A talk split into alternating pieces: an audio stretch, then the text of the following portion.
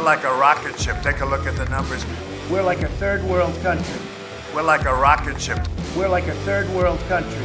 Take a look at the numbers. Take a look at the numbers. Take a look at the numbers. Take a look at the numbers. You're listening to the Thinking Hardly podcast.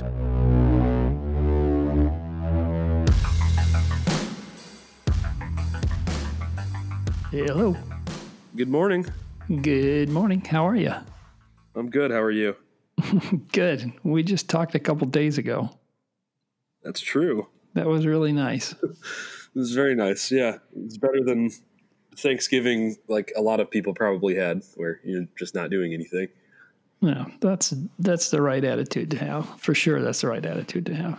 That was it was good. I mean, we were we were spread out on to over nine time time zones, so um, yeah, no good. qualifiers. It was good. It was it was really nice to talk to everyone and see. I mean, Yeah. it's been way too long since I've seen like most of the people in that call. yeah, it was good. I'm surprised that my dad joined. He usually has problems with the technology. yeah, he did good. Yeah, he did okay.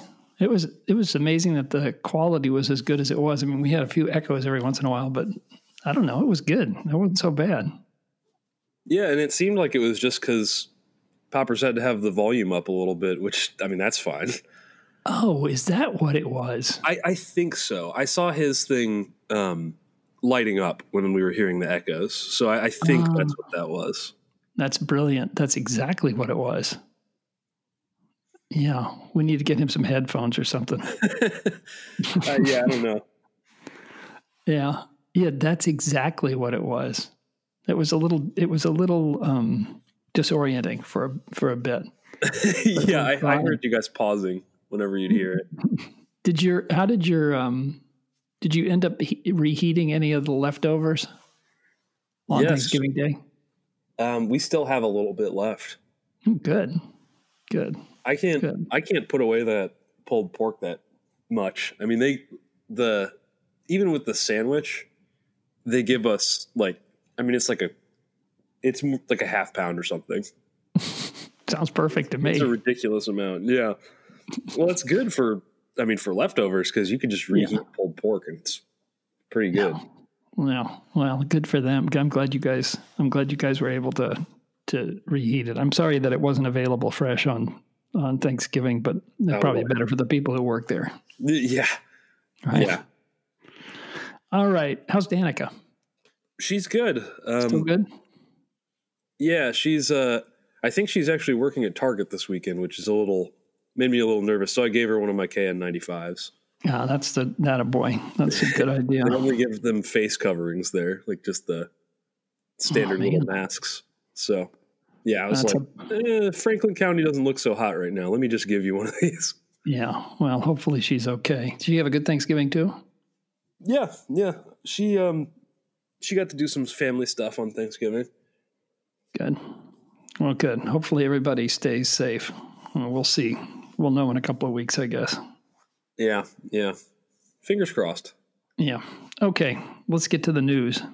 So it's been, by my take, a relatively, a relatively quiet week. Um, there were a couple of press conferences making, you know, wild claims about election fraud. In one, inc- including one in which Rudy Giuliani appears to be melting. I don't know if you saw that. I did see that. I enjoyed that. Uh, yeah, there were a bunch of court cases uh, uh, regarding election fraud that were dismissed. Some of them, you know, with with basically a legal spanking. Um, like you need to bring some evidence if you're going to make these claims. Uh, I think it was the Pennsylvania Republicans that held what they called a hearing at a hotel. I don't even know if there were any Democrats there. I think Trump joined by speakerphone. Trump was literally taking questions on Thanksgiving from reporters while he was sitting at what appeared to be a teeny tiny desk. I don't know if you saw that either. I saw the desk. I did not know the context of the small desk. Yeah, I think that's the I think that's the same one. I've got some audio from that from what I think is that same uh, that same uh, press conference or whatever it was. Um, and then uh, just the news this morning was that a top Iranian atomic scientist had been murdered by what appeared to be um, Israeli intelligence forces. I also heard about that. Yeah, presumably with the implicit blessing of the United States. So, well, anything to, you want to just dive in? Sure. Yeah. I mean that that last one is the interesting one. Well, let's talk. Let's talk about that. Okay. Yeah. Um, I mean, uh, you know, it seems like this is pretty. We've seen. It's hard for me to contextualize this because I. I only have like ten or fifteen years of direct knowledge of sort of like how active Israeli, you know, intelligence and stuff was. Hmm. Um, so I can't say if it was like a, you know, this is like an escalation or whatever. It certainly seems like an escalation there in terms of just how much stuff we're hearing about. Um, Yeah. Well, I mean, this is a different sort of beast, right? So it's it's one thing apparently. I mean, I guess it makes sense too. Um, it, it's not as though this is somebody who's a member of a paramilitary group or a you know, and, what would you call it, a non-state terrorist group, right? This is this is a scientist that's part of part of the military. I think. I think he had a military. uh, I don't know if he's still actively in the military, but I think he was part of the the um, whatever it is the the the guard. Um, yeah, the IRGC. yeah. But this is like this would be like somebody coming and killing an American citizen, basically in the U.S. Oh Right. yeah, yeah. That's partly why it's like, I mean, Mossad. This is like what Mossad's really good at. Mm. Like, they, it's kind of like the the Nazi hunting thing that we kind of touched on. Um, I don't know, like a, a long time ago, but Mm. I think that like they, I know Mossad was extremely active in that, and that is essentially that. You're just tracking down people that are citizens of another country and then assassinating them. Um, yeah, yeah. And you just have a, you know, I mean, that's just a hard to argue with the justification on those ones. But I think that teaches them, or, you know, they have the, the knowledge and the pedigree to do that stuff. I think that's, that's kind of sort of how they do things. Apparently, I mean, I don't have. I, don't- I have, I've been around a lot longer than you have, but I haven't been. I really have not been paying attention to this kind of stuff the way you pay attention to it. So I don't. I don't. You know, most of what most of my opinion is the result of probably watching movies more than you know actually reading anything. But this sounded like. I mean, they ambushed this guy outside of Tehran, and you know, I think out sort of out in the countryside. And apparently, Mhm. it's hard to know exactly what happened with these things. I guess I don't know how much of it is you know completely accurate, but apparently they, um, you know, ambushed the car and shot up everybody, and and he, he I guess he survived the initial attack, and then that was that was the report, and died died in the hospital. And they don't say they haven't said anything about whoever, you know, the actual people on the ground that did this. Yeah, it's, So- I don't know. I really don't know. Um, Well, what do you? So, you know, there's some talk that this is. So, um, Obama entered into this, you know, agreement with Iran and uh, five other nations. I think. I think it was a maybe I don't know. It's six nations, maybe total that entered, entered into this agreement, this nuclear agreement with Iran. They were going to freeze their program in exchange for some relief from economic sanctions. I think that was in 2015, and then and then Trump undid that basically, said the U.S. isn't going to be part of that. There was all this talk about the money and, you know, pallets full of right, $100 right. bills or whatever, which was Iranian money uh, that had been frozen by the U.S. Uh, Mhm. And then, then Iran, uh, I think, basically said, look, if the U.S. is out of this, we're not, we're, we don't feel like we're held to any of this anymore. Uh, and so they apparently fired up their program again. Right. So, is the I mean, do you, is this like a fallout of of that? Well, I think partially. I mean, I think everyone takes from that episode um, kind of, I don't know. I think they take some, um, they take some lessons from it because it's like you know, obviously, you can't really trust us because our leadership just goes all over the place. and, you know, I mean, I think people probably correctly are looking at this and saying, okay, now there's no chance of, of a new agreement because, like, you know, who's going to believe the U.S. when when they try to make this agreement with us? So Iran knows that. Now they have to move forward, and what are you going to do? I mean, you're you're like next in. You're so close to Israel, and like, there's no way you're going to have a, a just a normal, like normalized relations. That's just not on the cards right now. So, and I mean, you know, and it's it's pretty much an accepted fact that Israel has nukes. So Yeah, just I think mean, about that from a geopolitical, not even a geopolitical, from a regional political standpoint, and tell me what you think makes sense. yeah, right. And the And same I thing for Israel, though, too. Is I mean, they they they probably see this and say, okay, well, now there's no reason for them not to do it, Yeah. and then you know they do what they do, which is aggressive intelligence operations.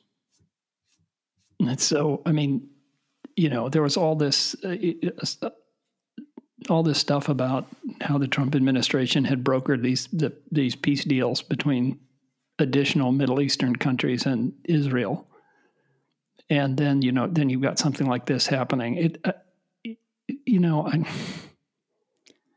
I don't know. I mean, is this is Trump just like burning the thing down before he leaves? I mean, this doesn't No, seem no, good. no. I don't think there's a, almost any sort of realignment of interests here um, at all. Like this is the GCC and Israel. I would say are probably closer to each other before Trump comes into office than.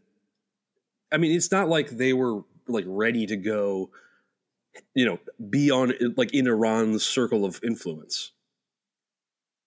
The the GCC and OPEC, like that's pretty. To me, it seems like their interests are fairly Western.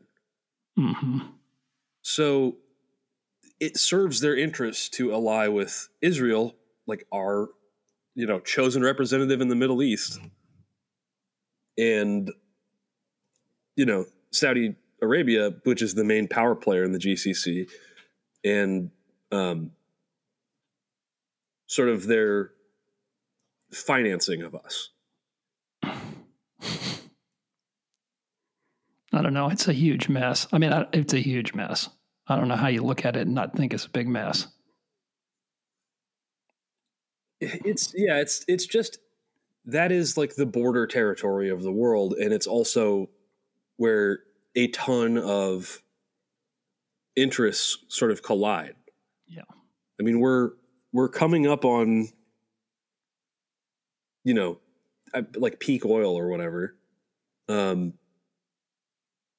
and that means that they're, they're just going to have more and more sort of attention on them until uh, we sort of find a, a an alternative or, or have some other system set up so that it's not like a world-ending issue that we're running out of oil.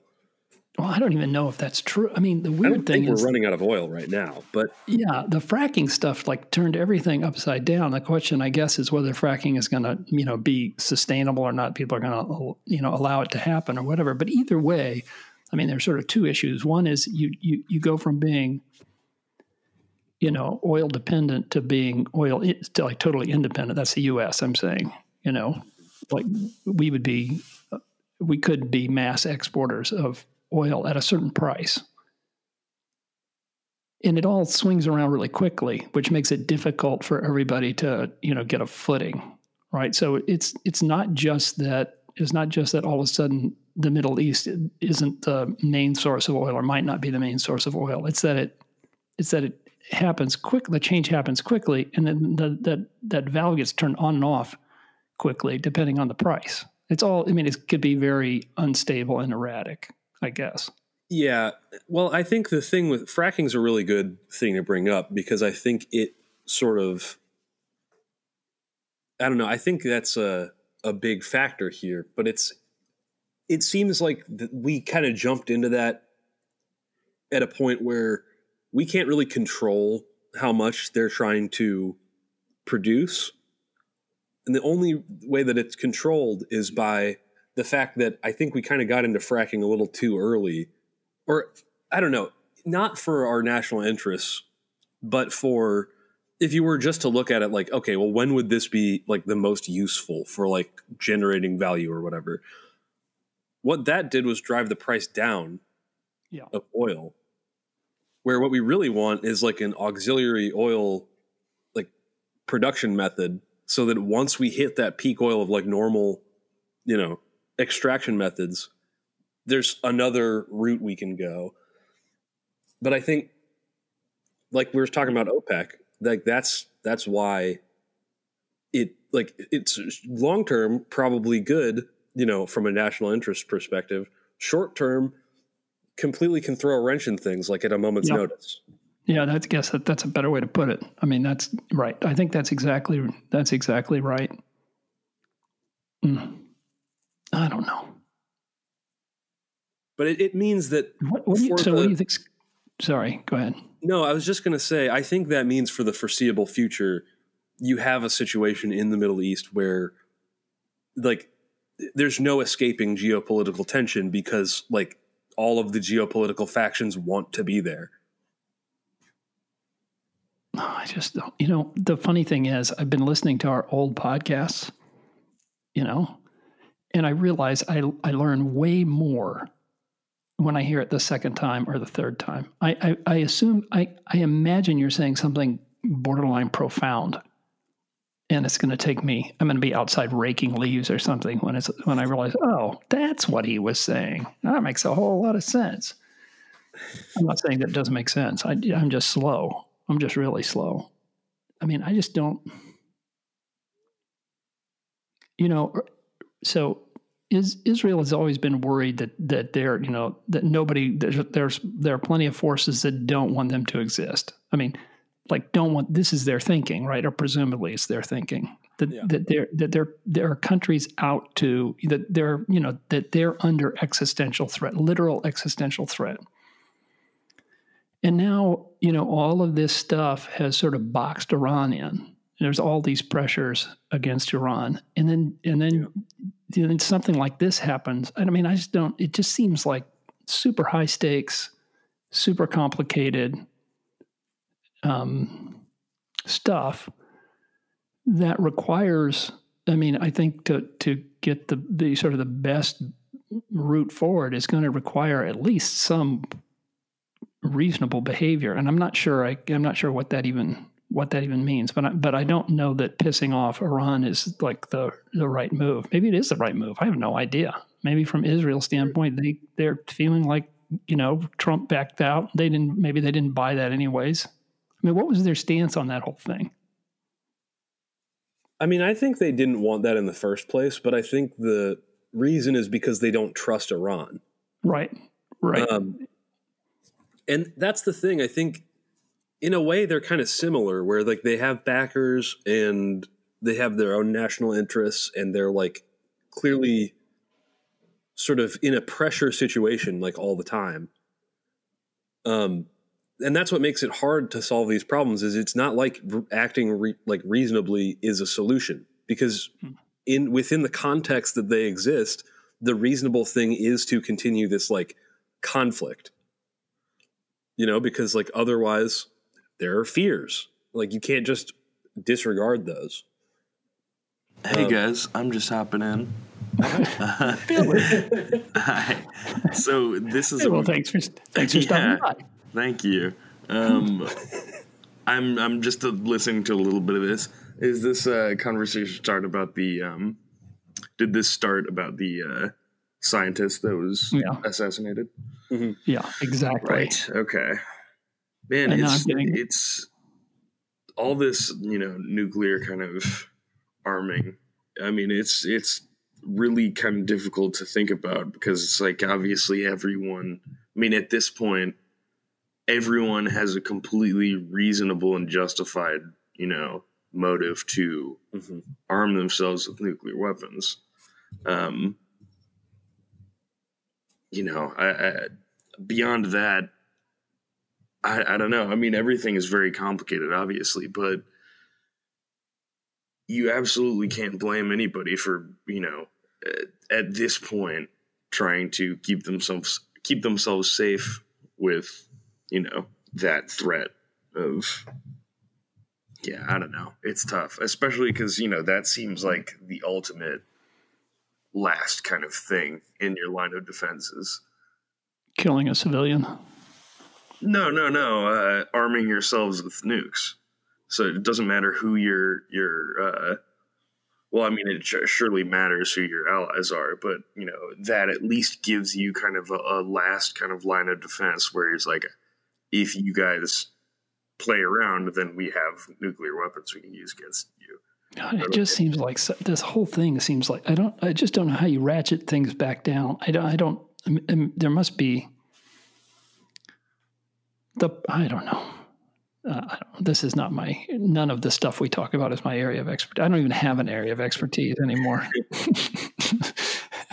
it, I don't know. It just seems like it's the whole thing seems very dangerous. You know, it, um, not just a bunch of countries having nukes, but then you know how do you secure them and make sure they're not they're not you know nabbed by some non-state yeah i mean Yeah. i just don't think it's reasonable for us to expect this to stop or slow down in any meaningful way if we're not scaling back our stuff because i mean i, I know there was a long term of we were kind of you know um, removing from our arsenal i forget what the uh, the term is right now Uh, Non-proliferation. We had a yeah, yeah. non-proliferation agreement.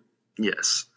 Um, and then I, I know now that's kind of up to question whether we're actually kind of abiding by that and whether they're abiding by that.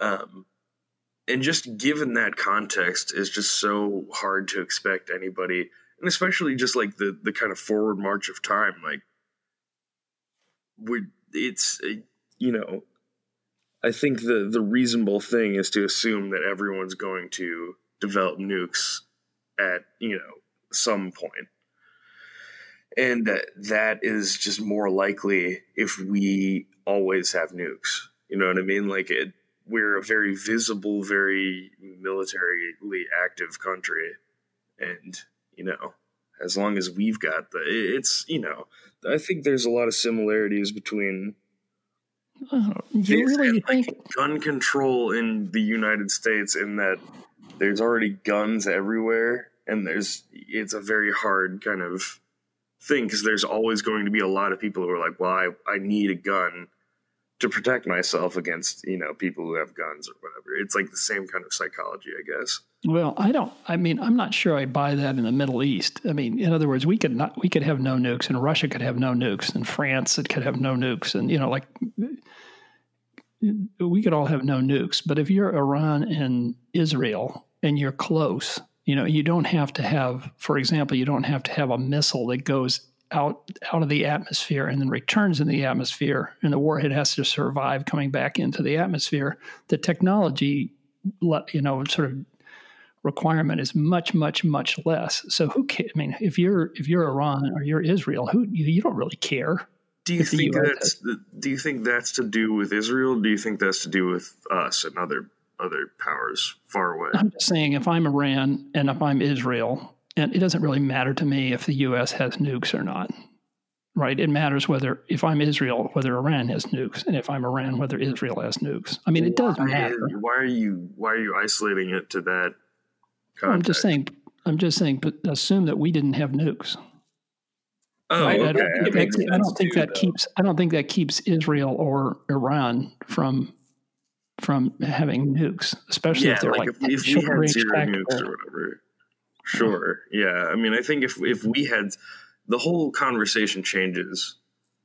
I mean, if if the biggest superpowers didn't have nukes, I mean, I think that's like a main motivator here for a lot of these countries. I, I don't know. I mean, it's it's right, so let me- hard to tell. I think he's just talking about the smaller, just the, the right, micro- right. You're saying you're saying if there were no nukes and it was just this conflict, would there be any reason to, you know, develop this? Is that what you're saying? Because of I'm saying that if you, if, I'm saying that if severity? I'm saying if the U.S. and Russia and you know name whoever China, name all the big boys, they all get rid of their nukes, and Israel still has a nuke. Iran's not going to care whether we've got nukes or not. They're only going to care about whether Israel's got nukes. Yeah, same yeah, thing yeah. With, same thing with if you know if, if Israel would get you know is Israel going to really get rid of their nukes if they think that there's a chance that somebody near them is going to have nuclear capabilities, even if it's just tactical, you know, close in kind of stuff. Uh, maybe especially if it's tactical close in stuff. I don't know. It's not my. Let me just ask a couple of questions. You guys can just give your opinions. So, smart move or not a smart move for presumably Mossad to assassinate the scientist from Israel's perspective? Dude, I have no idea. I, the the issue is whether you think it's credible that Iran is going to have nukes in a short term time span or whatever. Like Yeah. personally, I don't think so, but it's possible, and like they would be crazy not to. I don't know. It, it is like a microcosm of a geopolitical situation. Yeah, where the where the worst outcome is complete, you know, is the complete annihilation of you, of you of your side, right? So if it's Yeah, if like that's the worst imaginable outcome, then even a chance of it is sort of a is kind of a big deal. Yeah, I, I mean the thing is too. It's like if you think of it like Israel being the U.S. and Iran being the Soviet Union, you know, it's a similar dynamic where it's like, okay, these guys don't like us, and honestly, they would be happy if they could like break our power. So then we we're pretty confident they have nukes. So what does that mean? We that means we probably need to have a nuke. Yeah. So I guess, I mean, looking at it from that perspective, I would say, I guess probably it's it's smart from Israel's perspective to kill him, but And- it is like that's a that's an escalation. Yeah, for sure. Billy and or Bobby, either one.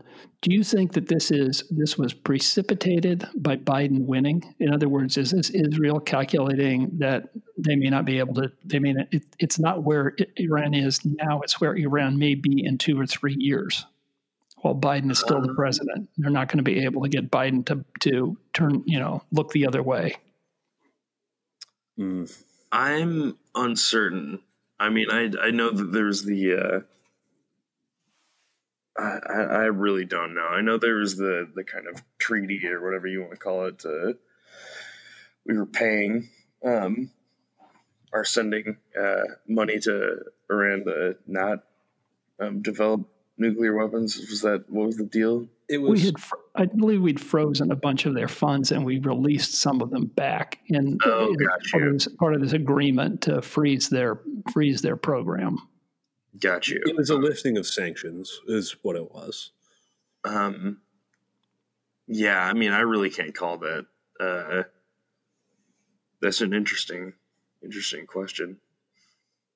So what what was the question again, Dad? I had an answer. the I forgot. The question is the the question is was this Israel saying, "Look, the window's going to close here. We don't really think Iran's very far along, but but we may not be able to do this kind of thing again as long as Biden's in in the you know in the White House. He's not gonna he's not gonna let us get away with this, and so we've got this one window where we can off this guy. That's an interesting thought because I think it's possible. I think that that's less of a concern, really, personally. Um, but they may think that. They may think that. Or it Uh, might be a little, yeah, it could be just a riff on that. In other words, they they'd still be able to do it, but the cost of doing it might be might be higher with Biden. yeah, they might the piss off Biden. Whereas Trump basically, I mean, the Trump administration has given them a blank check. Yeah, um, it just is weird because I think it almost is more internally consistent the way that Republicans do this stuff, where it's like it is just totalized. Like it's just like, yeah, that's our enemy. We're gonna do stuff to to hurt them. I don't care if it makes sense. I don't care if there's like a long term plan. We're just gonna hurt them, and and give our allies, you know, free reign to do whatever they want. Um, whereas I think the Democrat or like the establishment way of doing this would be very concerned about the outcome and the global sort of shift that would happen based on any action that we take. So they're just, I think the thing is that they're less interested in doing anything while at the same time doing like most of the same stuff that the Trump administration would do anyway. They're just nervous about it. Yeah, maybe the establishment just likes to think things through. Maybe they just think that that's the right way to do stuff is to like you know fuss and, and fret and I don't No. know. Is uh is there any? I wasn't completely tuned into all of the kind of uh, attitudes, or, or I, I guess the um like in the Obama administration, how different was the were the attitudes towards uh you know military actions of Israel, and I guess just um regional kind of actions like the settlements and everything like that?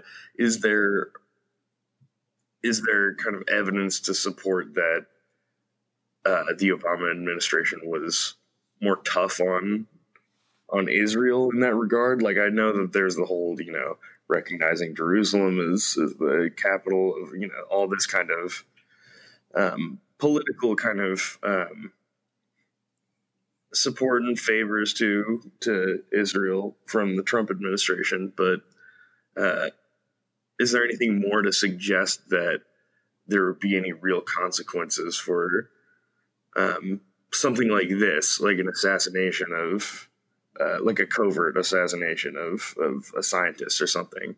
Is is there any kind of thing that happened in the, the Obama administration that would make them believe that a Biden administration would be Mm. less kind to something like that. I I don't think.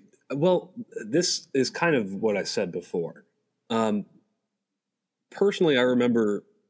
I think Netanyahu hates Obama, um, and I think the reason is because of the way it, it really is. It's just like it's kind of like a a halfway point is how I would say the Democrats acted about this stuff, where they vocally come out and say that's not how you do things. You know, you should be following the rules of international engagement. Blah blah blah blah blah. But they're not going to do anything about it Right. because they're concerned. I think it, it fits into what I was saying. They're concerned that like we're going to lose our sort of purchase as like the the arbiters of everything in the world Gotcha. Yeah. you know, if we're seen to be like supporting one side of this thing, where I think it really, it like I don't think Obama wanted to break Iran's power or anything like that. I think he just wanted to kind of put like brakes on them. Um, he it, basically it's a difference between someone who's committed to a fight and someone who thinks they can control the situation and just keep playing people off of each other. Yeah. That's how I see these two parties. Yeah, it makes a lot of sense.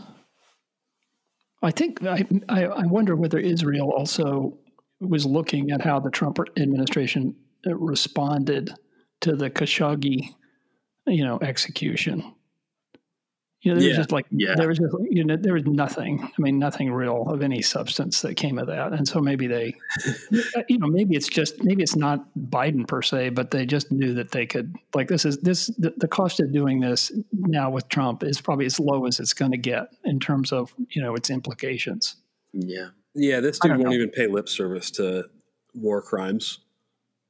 I mean, Obama committed a ton of them himself, but at least he would come out and, and give a speech about how it's bad.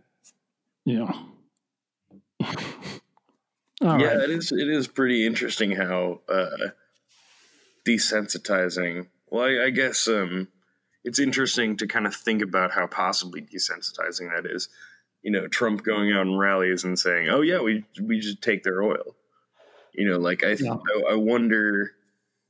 You know, it was almost like testing the waters. Like, can you just say that and be okay with your base or whatever. Um, it's very interesting, man. Yeah. Well, you yeah. I mean, I think I mean in general, I think I'm I think I like people pushing, you know, like making the unthinkable thinkable. And it's not always right. I mean, it's not always good. Some things should be uh, remain unthinkable. But you know, Bernie made it okay to talk about healthcare in a way that you know was just not even feasible to talk about right? So maybe I'm not saying that taking oil is a good idea, but maybe it is a good idea to start articulating things so that at least they can be thought through a little more. You know, they can be argued with it on some level other than just do we do it or we don't do it. You know, it'd be like, what would it take to make that work or whatever? I don't know what I'm saying. No, no, I think there is something definitely there, which is I think the main benefit of Trump yeah. is exposing just the the emptiness of the rhetoric that most politicians use. Yeah. Where it's like, it doesn't matter. It doesn't matter. At the end of the day, you know, it's very simple, like vulgar decisions that end up making these actual changes. It's not about being the smartest guy in the room. It's not about anything. It's all about power. Hmm. All right, I'm going to shift gears. Well, first I'm going to put the dog out. She's upset. I'm not paying attention. Hold on just a sec. Okay, come on. Sure thing. Out you go. Out you go. Come on. There you go. Man. All right.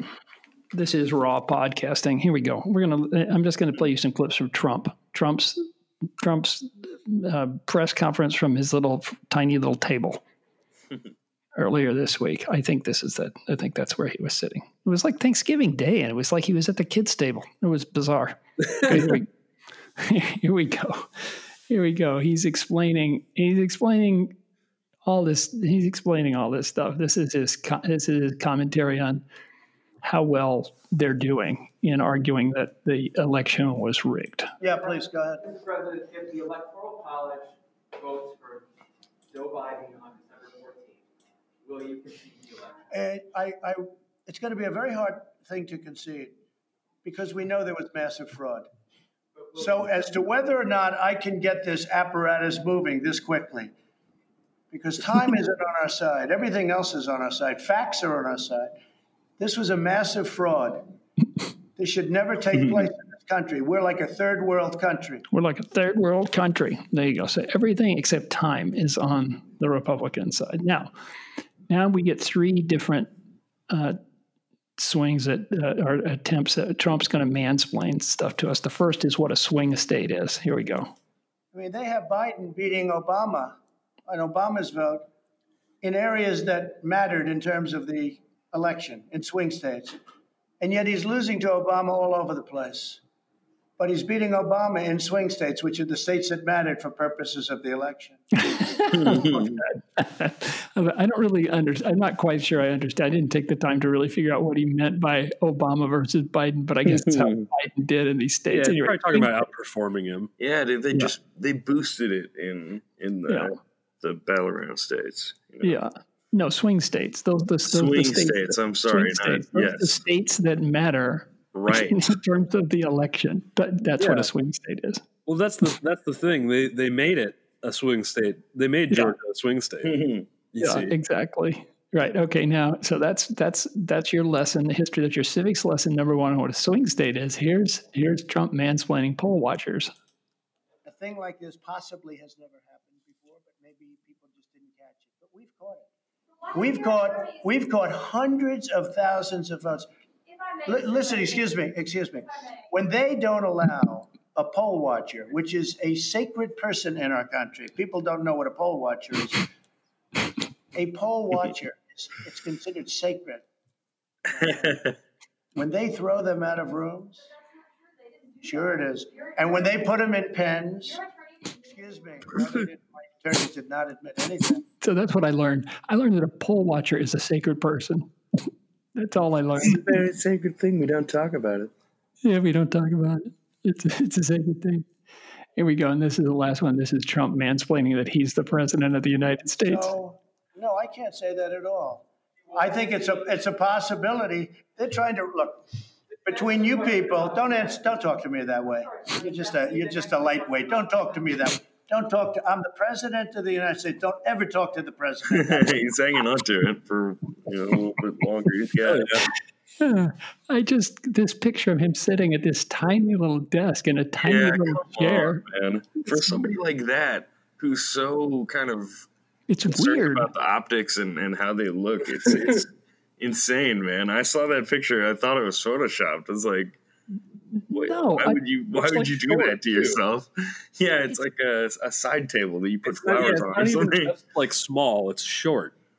Yeah, it's short. Exactly. It's like I'm going to need a shorter chair so I don't look. You know, it's bizarre. The whole thing is bizarre. The the I, I put some pictures up on Facebook. So there's the there's the Four Seasons Landscaping Company where they have this press conference. It was just a complete screw up. That yeah, Rudy, Rudy Giuliani melting, you know, like his his hair dye or something is coming down the side of his face, and now the president of the United States sitting at the table telling, you know, throwing a temper tantrum, basically, like, "I'm the president of the United States. Don't talk to the president."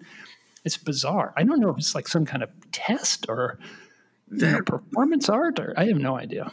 that Four Seasons landscaping thing That's Yes. so awesome. surreal. How does that something like that even happen, man? That's so funny.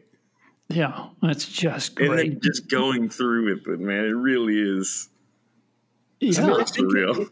I think that probably illustrates, like, I think Trump is kind of out of people that work that want to work for him that are competent. like that's that's I think what you're seeing. yeah, that's all like Gone through everyone who you know can do this stuff, and now he's getting people that make mistakes like, oh, I picked the wrong four seasons. Well, Yeah. Rudy Giuliani was like always. It seemed like he was always messing up under pressure. It's like I, I don't know. I mean, it- he's probably like a bad example of this, but you know, it's just like now, especially, it seems like everything is kind of winding down for them. It's like there's a sense of kind of frantic oh the- I love know, that. I- energy. It was like, Yeah, maybe they've just all. Yeah, maybe they've given up. I don't know, but Bobby, your theory is they're like hiring people on Fiverr or something. No, it's not necessarily that, but I think the people that are still going to be okay with working for Trump now are people who, you know, it's like they've gone through the slick sort of, you know, semi-legal, like people who'll do stuff that's kind of legal, like Michael Cohen, like those kind of people. Yeah, That was early on, not like Yeah. I mean, he had top tier people too. Um, but I just think the level of his his legal team for you know, sure. everyone basically that works for him has just declined quite a bit from yeah, from from its height. I mean, he had he did regardless of what you think their job actually was, he did have Mattis and you know all those people. yeah, yeah, yeah, yeah, yeah, yeah. Yeah, yeah, he did have real people. Yeah, and now That's a- he's got yeah. this. Is a, this is a guy whose entire business is about his brand, and he's sitting at a table that's like a little folding That's- table. Like a, yes, astounding to me. Okay, here's Sidney Powell. Sidney Powell was an attorney who was on Trump's team, and then after this presentation, like two days later, uh, he, she was booted. Listen to this. This is her talking about. They're talking about election fraud. The first one is about about the ghost of Hugo Chavez. what we are really dealing with here and uncovering more by the day is the massive influence of communist money through Venezuela, Mm-hmm. Cuba, and likely China in the interference with our elections here in the United States. The Dominion voting systems, the Smartmatic technology software, Two separate and the software that goes in other computerized voting systems here as well, not just Dominion, were created in in Venezuela at the direction of Hugo Chavez to make sure he never lost an election after one constitutional referendum came out the way he did not want it to come out. There you go. This all started with Hugo Chavez. So here's her. Here's the evidence that she's providing. We have one very strong witness who has explained how it all works. Oh yeah, affidavit attached to the pleadings of Lin Wood and the lawsuit he filed in Georgia. it is a stunning, detailed, it is a stunning. Hold on a second. I'm trying to pause this thing.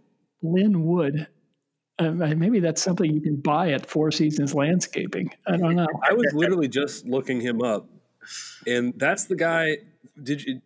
He's the guy who defended Richard Jewell, the guy who was uh, Yeah. uh, accused of the 1996. I guess Yeah, he was never accused, was he? But he was the top suspect. Yeah, he- media He was acquitted, right? Yeah, he was acquitted because the, they caught the actual guy. Yeah, and this was a uh, security guard who was just kind of weird, if I remember correctly. All yeah, right, he's, he's he liked he liked cops. He really liked Yeah. cops. yeah, he wa- yeah, he was a yeah, exactly. Okay, let's see if I can get start this thing back up again. Here we go. It is a stunning, detailed affidavit because he was with Hugo Chavez while he, he was being briefed on how it worked. He was with Hugo Chavez when he saw it operate to make sure. Okay, now wait a minute. When did Hugo Chavez die? Does anybody know? Uh, Does anybody say have a computer in their in their pocket? yeah, something in the Nine? mid 2000s. Okay, all right. So ten or twelve years ago. okay, I'm gonna look it up. I'm gonna look it up because I I Okay, should know by. this. Oh, 2013. Okay, Oh, okay. okay. it's later than I thought. I knew it was within Obama's presidency. okay, all right. So that's not so bad. It's only seven years ago. Here we go. sure the election came out his way. That was the express purpose for creating this software. Okay, so she's got one very strong witness that Hugo Chavez was involved in something.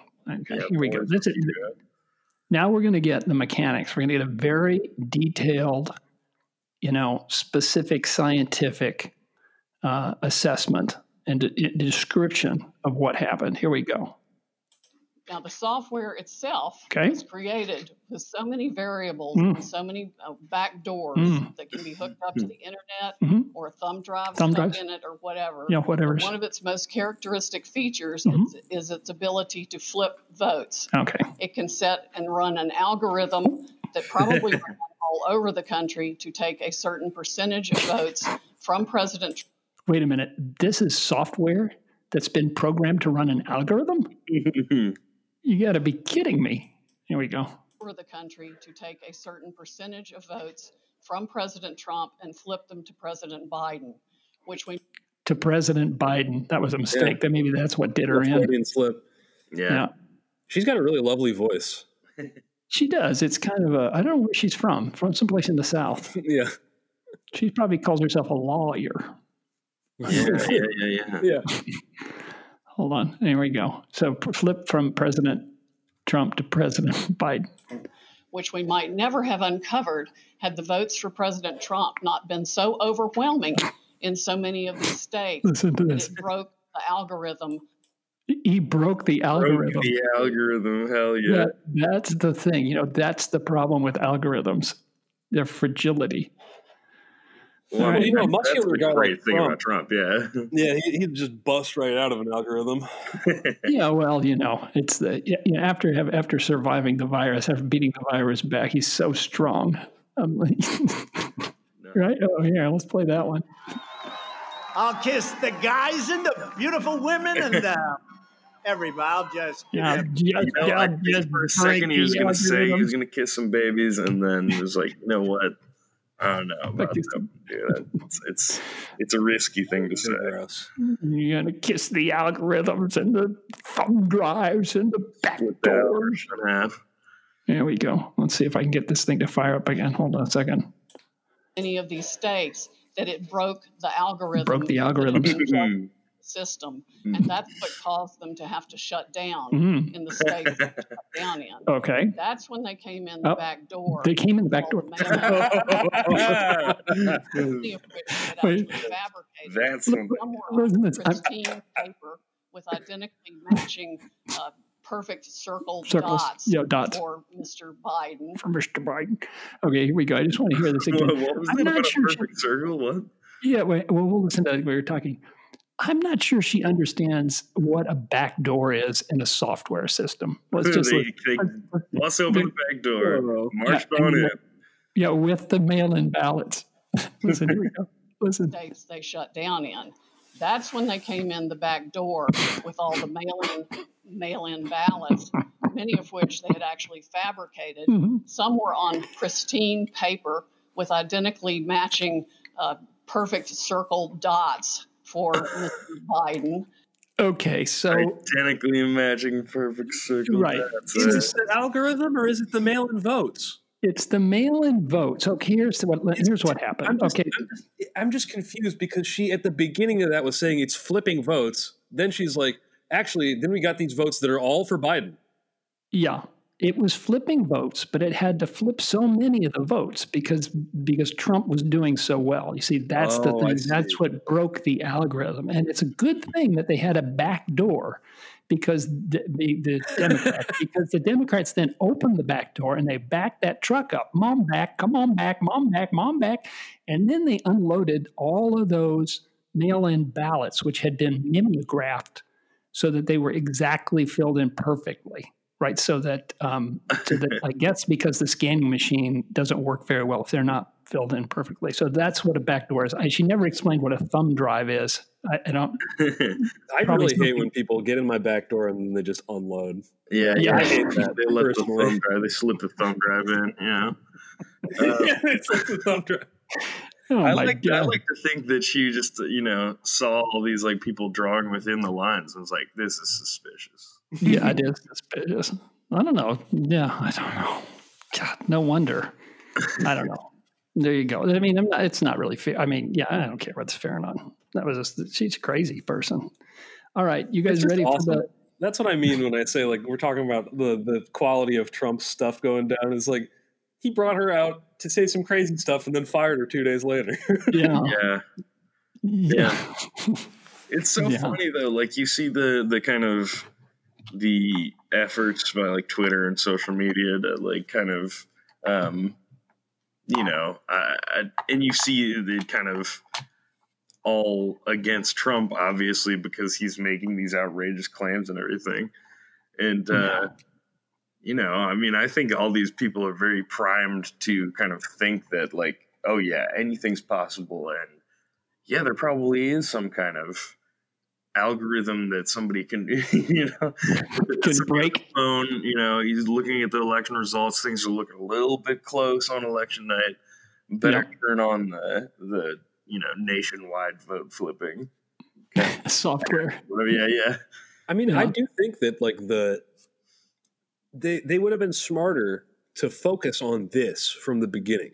i agree with that because it's abstract yeah to a normal person. Like that's a lot more reasonable than all this like. Oh well, they secretly were backing up these trucks full of votes that were just from no one. Like that's the kind of thing where okay, if that's true, you can find one of those ballots and take it to a judge. yeah But that's never happened. So Right. Dominion and stuff like that, you can say, "Oh, well, they did all this stuff, but it's all digital."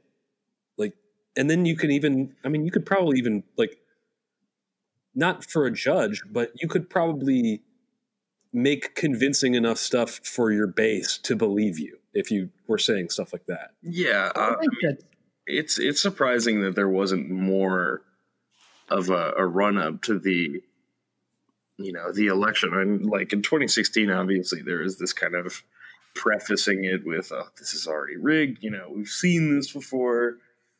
I feel like there's a slightly less uh, there was a you know thing about the mail-in voting and everything but that like you're saying isn't really focusing on tabulation it's not really focusing on kind of software that could, you know, potentially count votes differently or whatever. Um, I mean, I think those those concerns are valid. I mean, because we do use a lot of voting machines and we don't know all the details about them. It's an interesting point you bring up there because it was that makes it an even better story right because it's it's not exclusively talking about mail-in, you know, Yeah. ballots and, and those being forged or you know sent wrong places or whatever. She she was just I think she was trying to solve the problem of the of the drifting explanation of why Trump really you know like his story about why he won. I mean I think Bobby's Yeah. Right. You could have just said, look, you get you get a hold you control the software and you can do anything you want. You can have Trump lose and then the Republicans win and then it's like a double bluff or triple bluff. You know, it makes it look like you know if, because people are saying, look, if you could control the votes, why would you you know not have the down Right, right, ballot? You know, and you have uh, you don't have to have a lot of people involved. You know, you don't have to have a lot of paper involved. You don't have to have you know people sticking things in the mailboxes, and you know, it could be just a handful of people hidden in the dark. You know, I think that's I think that's right. I don't think legally it would have gotten you there, but um, it would have been a cleaner sort of thing. And people that don't know, like they don't, they backdoor thumb drives algorithms. I just mean like I think there's people who are because I think no matter what happened, if Trump said that the election was fraudulent, there's a there's like twenty percent, twenty five percent people would just believe him at his word. Yeah. Um, Yeah, or they may have already thought that themselves. yeah, but that's not who you're fighting for here. Right, Like- right. Obviously. would've- it could have been a lot more helpful to him to convert some more, you know, people who see themselves as reasonable, people who see themselves as more educated. I'm sure he could have gotten a lot more of those people to believe him if he had gone after the right target. But Yeah. actually, after you talked about that, I think you're right. The issue is that this all starts from Trump's brain, and what Trump actually thinks the fraud is is, is mail-in fraud. Yeah. yeah, and that's where he started. Uh, maybe that's the right. I, mean, I don't know. I, who knows? It's hard to game all this stuff out. But uh, you know, people have watched shows like Twenty Four. They're used to they see things with like you know Mission Impossible and all this kind of yeah. stuff, and just like this Tep James Bond, and you know, you like like a fancy you know cell phone that can track somebody and blah blah blah. You know, Yeah. you know, are they? You, call- you get the spy gets on the cell phone and says, "Turn all the, I'll turn all the lights on this street green for the next ten minutes, so I can drive, Yeah, yeah. drive yeah, or whatever." Or as he's pulling in, I mean, like he's going eighty miles an hour, and it's like green, green, turn it green, turn it green. You know, if you believe that, then, or you think that that's even possible, then maybe you buy this stuff. I don't know. All right, here we go. You guys ready? sure. Yeah. Yeah. You know what that sound means. Oh, yeah. Uh huh. That's what I'm talking about. That's right. It's time for. Mm. That tastes a little gaming. It's the game show portion of the podcast. All right. You guys ready? I'm ready. Okay. We've got our uh, usual categories. It turns out that this is the part of the show prep that takes the longest time for me. Okay. I can imagine. That makes sense. Science, here we go. Science friction. That's uh, things that are science and science fiction. Okay. You don't call, you don't write. That's something's missing. Her suit is too tight. I've adjusted this somewhat. It's facial hair or superheroes. Get it? Oh, Her okay. suit is too tight, or his suit is too tight. Innocent until pro- proven guilty pleasures, and frame that tune. I think, Billy, it's your turn to go first. Let me get a score. Okay. All right. Carrying me over. You pick a category. Um, you don't call, you don't write. Okay, hold on. Hey, Sam, I got to get this up. Billy, Bobby. Although the last time I tried to do this, I I didn't I didn't keep score correctly. Anyways, even though it was on paper. Okay, you don't call, you don't. You don't call, you don't write. Something's missing. Here we go. Today, what's missing are words. Each puzzle involves two words. This is going to be different. Each puzzle involves two words with a missing word in the middle. Okay? So I'm going to give you, I'll say word blank word. The first word and the missing word form one well known phrase. The missing word and the third word form another phrase. For example, if I say monkey blank suit or monkey suit, the missing word could be business. Monkey business, Gotcha. business suit. Okay? You got it? You'll get five puzzles each and one point per correct puzzle. So, Billy, you'll go first. All right. You ready? Five of them. Fire blank eater.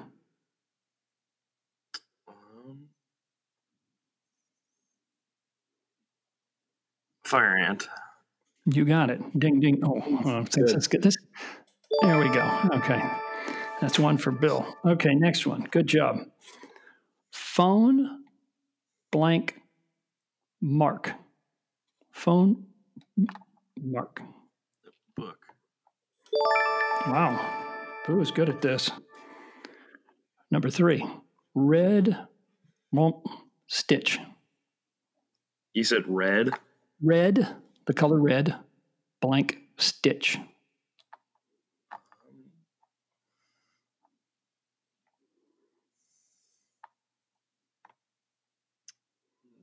Dan. What kind of stitches are there? Oh, cross. Bingo. Wow. Oh, good one.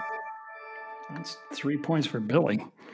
Okay, number four. Square blank hall.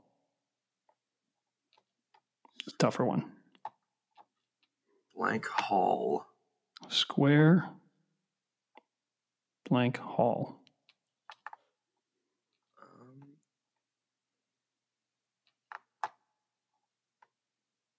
Oh, I've got it. um,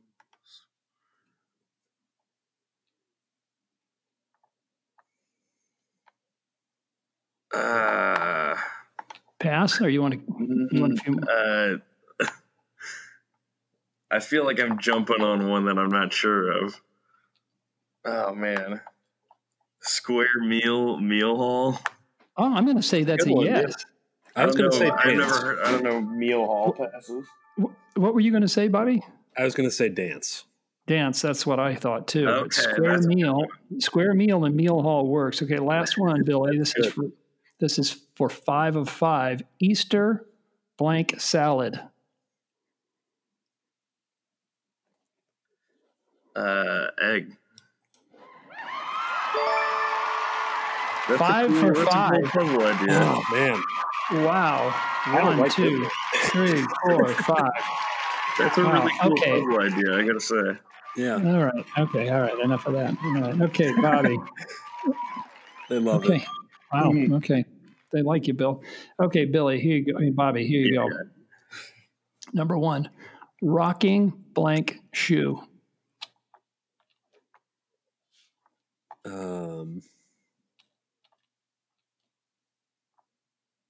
Rocking. Rocking. Correct. Rocking blank shoe. Uh,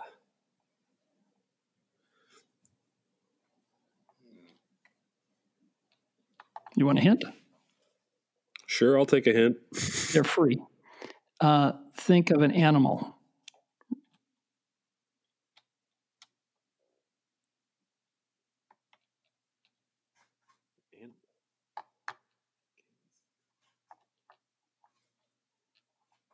God, I'm going to feel like an idiot. I don't know. Um, You're not an idiot. oh, it's horse.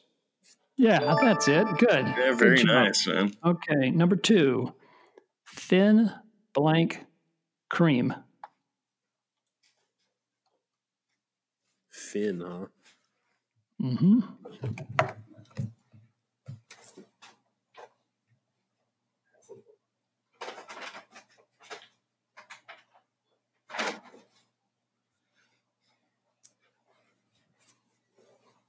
Think of something cold.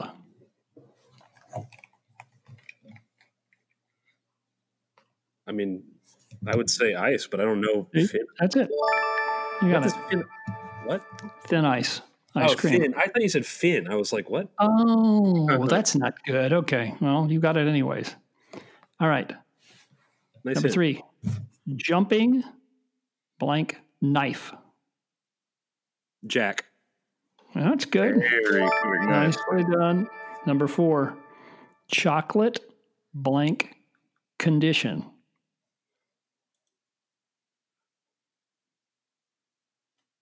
Huh.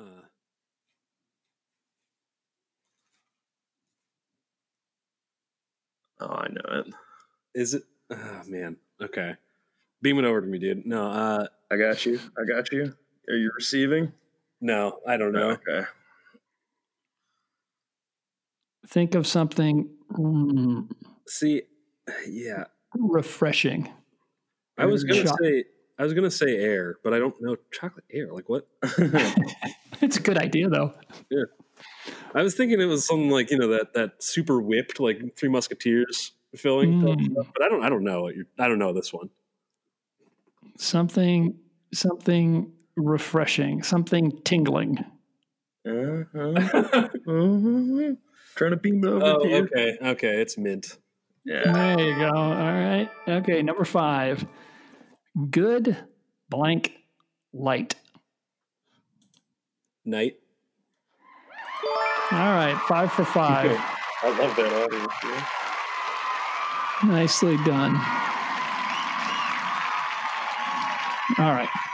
Okay. All right. All right. All right. All right. Okay. That's it. Okay. Bobby, you pick the group. Science friction as a category. Her suit is too tight, innocent until proven guilty pleasures, or frame that tune.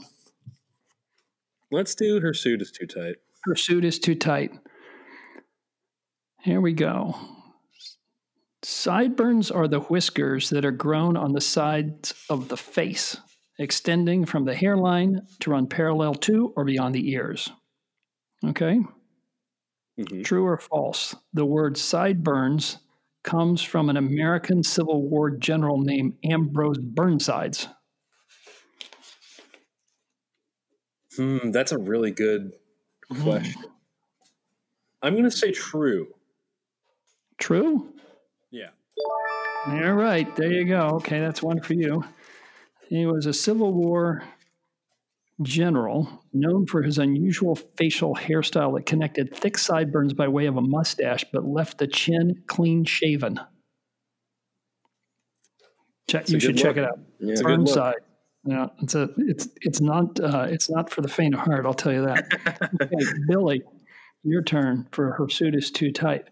Robert Downey Jr.'s depiction of Tony Stark in the Iron Man series is based in part on what real world person?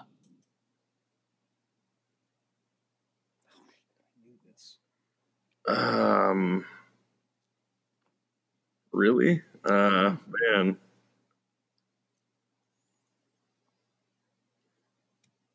His that's pretty- portrayal of Iron Man was based on a real person. Well, let me let me let me try this again. Robert Downey Jr.'s depiction of Tony Stark in the Iron Man series is based. Oh, maybe it should be just the first one. Yeah, on the first Iron Man is based in part on which world, which real world person. The focus is Tony Stark, not Iron Man. Hmm. Weapons manufacturers who are like marketed as cool. Uh, Excellent engineer. Is I mean, I feel like the timing is off for, and I think everyone now is like points to Elon Musk. I mean, I don't know if that timing is right, but I guess that's my guess. That's right. Put- I, I didn't check this. I just think that's correct. I'm going to guess. You got a point for that? Okay. uh, okay.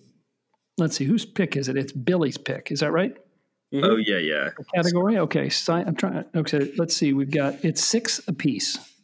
Five on the you don't call, you don't write, and one each on her suit is too tight. The ca- remaining categories are science friction and uh, innocent till proven guilty pleasures and frame that tune.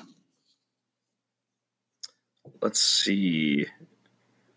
Um, innocent until proven guilty pleasures. Innocent until proven guilty pleasures. True or false? The board game Monopoly was originally called the Landlord's Game. True. Did you know that? Yeah, yeah, yeah. Uh, Did you I really know that? know that one. Yeah, yeah, I did know that. I think Okay. um, the last time I actually heard that was at the Science Center with you and Bobby and Jenica. No kidding. Yeah. Created re, created by Lizzie Magie in the United States in 1903 as a way to demonstrate that an economy which rewards wealth creation is better than one in which monopolists work under few constraints, and to promote the economic that. theories of Henry George, in particular, his ideas about taxation. Had two sets of rules: one in which people could have a monopoly, and one in which people couldn't have a monopoly, and it was trying to teach people how you know having a monopoly wasn't going to work out. And then, and Interesting. then and when Parker Brothers bought it, they said, eh, we're just going to leave out the one with the taxation. We're just, it's cool to be a monopolist. Okay. Yeah. Do the one that did. I yeah. remember that. Yeah. Okay. So that's seven for Billy, six for Bobby. It's your turn, Bob. This is a tough one. Innocent till proven guilty pleasures. Most of us like something sweet now and then, and that's often accomplished by adding sugar to what we're eating. where was crystallized sugar first produced? A. The West Indies. B. India. C. China. D. The Donut Palace on Clarkson and Ellisville. Hmm. Crystallized. I'm gonna say China. I threw that in there to throw you off. It was India, believe it or not. Okay. See, I, yeah, India. I would have thought that, but I I thought that I would have thought the West Indies, man. But all right. Yeah, because of sugar cane, right? Well, Yeah, I thought there was still one. been some production there. Okay, Bobby, you're left with two categories science friction or frame that tune. Let's do frame that tune. Frame that tune. What Beastie Boys song features a flute sample? Uh, There might be two of them, actually. yeah, I'm trying to remember. I'm trying to Would remember like- if Brass Monkey has one. Would you like it? Would you like an audio hint of the one I was thinking of? sure.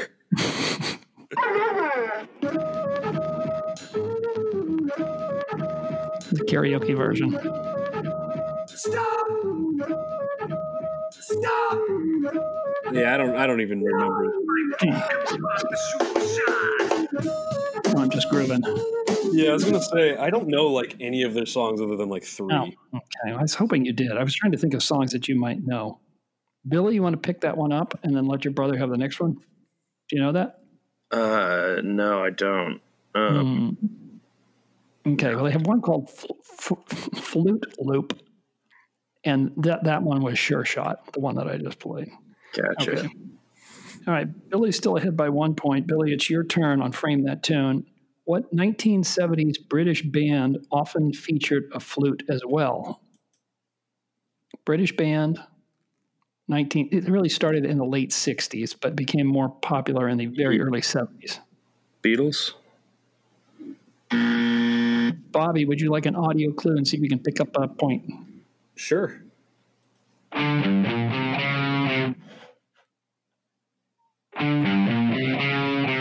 Oh, it's Jethro Tull. Right on. Dun, dun, dun, dun, dun.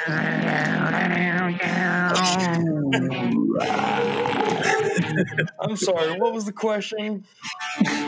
Which British band used the flute a lot in the late 60s Oh, oh, I'm sorry. It, it wasn't the Beatles. Well, the Beatles broke up in 1969. Uh, do you want a point, Billy? No, no. You guys are, you guys are I tied. do, you know, what, what, whatever, whatever. Oh, I don't know. Did they use a flute a lot? The Beatles Sure. I think in a couple songs. I don't, I don't know. often featured a flute as well. I mean, the lead singer in Jethro Tull played a flute. open. Okay. That's what I meant. I guess I should have said lead singer sang a, played a flute. I don't know. There's Uh, probably multiple examples of that too. Yeah, maybe that's a bad one. Okay. Billy, science friction. Here you go. Here's your question. What is the only bird that can fly backwards? Oh, um, uh, Peregrine Falcon. Oh, oh, I actually, I think I know what it is. you want to try again? yes. Go ahead. I Uh, know. Jethro Tull? uh, uh, oh, no, you, you go for it. I thought it was, uh, oh, God. Okay. Uh, so, so from now on, when we don't know the answer to something, we're just going to say Jethro Tull or the Beatles. Okay. Sure. Okay. Bobby, science friction. Television signals Wait, used wait, to be what's the answer for the last one? You got to tell us the answer. the answer is hummingbird. Gotcha. Oh, okay. Well, that makes sense. All right. Television signals can be used to, uh, sorry, back up. Television signals used to be transmitted, and maybe they still are, over bands called VHF and UHF. That's F as in Frank. Okay. The HF part refers to high frequency. What does the V or the U in VHF or UHF stand for? Either one or both. It's very and ultra, I believe. Wow. Okay. Bobby wins with eight points to Billy's uh, eight points. It's tied. I give you. I'm going to give you. The, I'm going to give you the Beatles because I'm not so sure about it. No, Okay. whatever. I mean, I didn't realize that they, you know, split in '69. I thought it was in '73. I didn't have a very. There you go. It was a. It's a tie. Very good. Everybody's happy. This was a hard one, man. Yeah, it was harder. That's it. Hey, thank you. That's this week's. That tastes a little gamey. That's you guys great. did you guys did really well on the on the on the missing question uh, missing word ones. That's tough to do. I think it's really hard to do without it sitting in front of you. You know what i mean? Printed. So nicely done.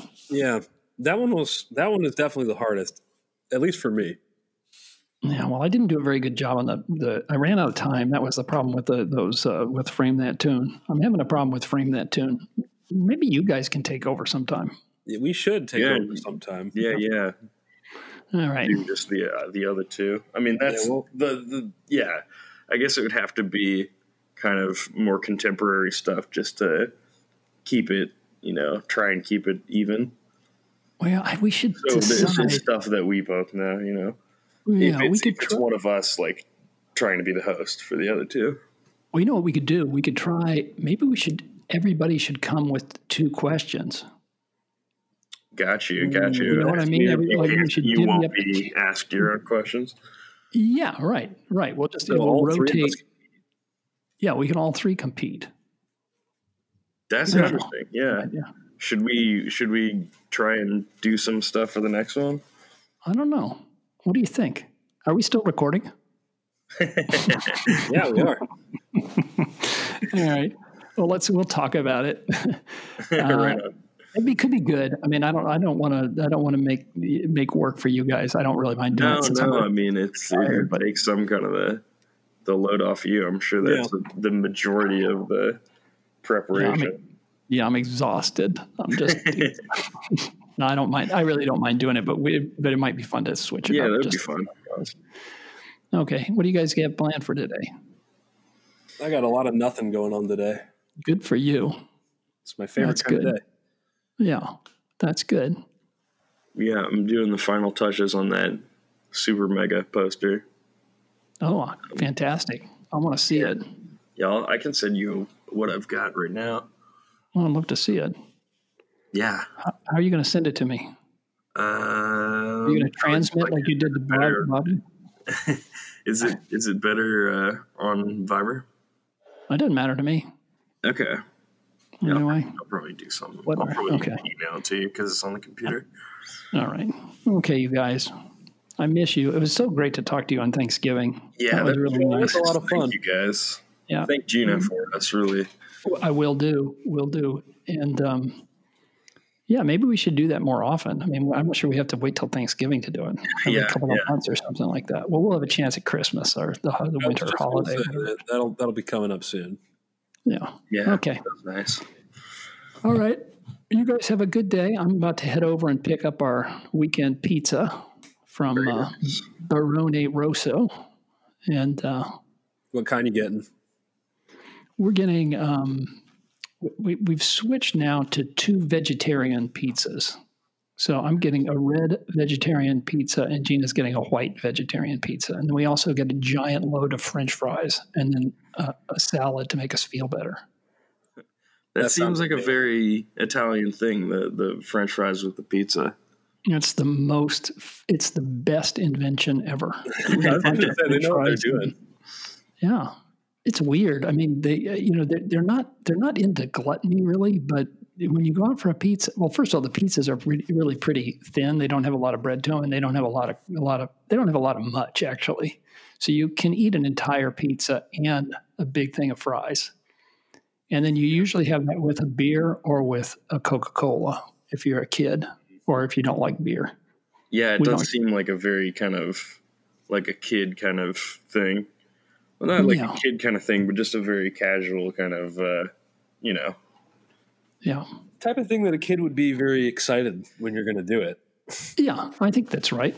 And um, it's not expensive, so it's like six bucks for a pizza, and uh, I don't know. Yeah, it's it's That's it's nice. yeah. So, anyways, that's what we have. That's what we have planned. We'll probably listen to a podcast or I don't know, watch the news and drown our sorrows in Coca Cola. Just kidding. We'll open a little bottle Well, it of wine. sounded pleasant until then. You know? Yeah. Yeah, no, no, it's good. That's good. I've got to remember to to do what I said I was going to do earlier, which is not get too wound up. And to, you know, stick to my. I think Bobby, you said stick to your principles, and then just enjoy the show when you can. So nothing has nothing has made me more happy than seeing Donald Trump at this tiny little table. it's the It's- best part of yeah. my week. Yeah, things are things are coming undone, man. It's funny to see. I'm Yeah, gonna miss that part because I don't think Biden's gonna. They're gonna let Biden do all that stuff. No, Man. no, he's going to be so boring. You know, You know what is uh, you know a short little thing before we part here, I guess. Is, uh, man, it- it just I feel like looking back on Trump, a lot of people will just remember how funny he was. yeah. Probably, yeah. Yeah, Yep. Yep. Let's just a little have a little more Trump before we go. yeah. I'll And hey, kiss the guys and the beautiful women and um, everybody. I'll just give you a big fat kiss. this is one of my favorites. That was a retweet. That was a, an opinion of somebody, and that was a retweet. You're never we're never going to hear Biden say that. We're never. That was a retweet. That was a retweet. That was an opinion of somebody, and that was a retweet. I'm calling retweet. I'm calling retweet. Not a tweet. It's a retweet. Anyways, there you go. All right, guys. You guys have a great day. It's always All good to talk to you. And um, thank you. I'm super proud of both of you guys. Thanks. All right. Good to good to talk to you. These are always really fun. Yeah. Okay. All right. All right, guys. I love you. All right, love you you. too. Talk to you soon. All right, see ya.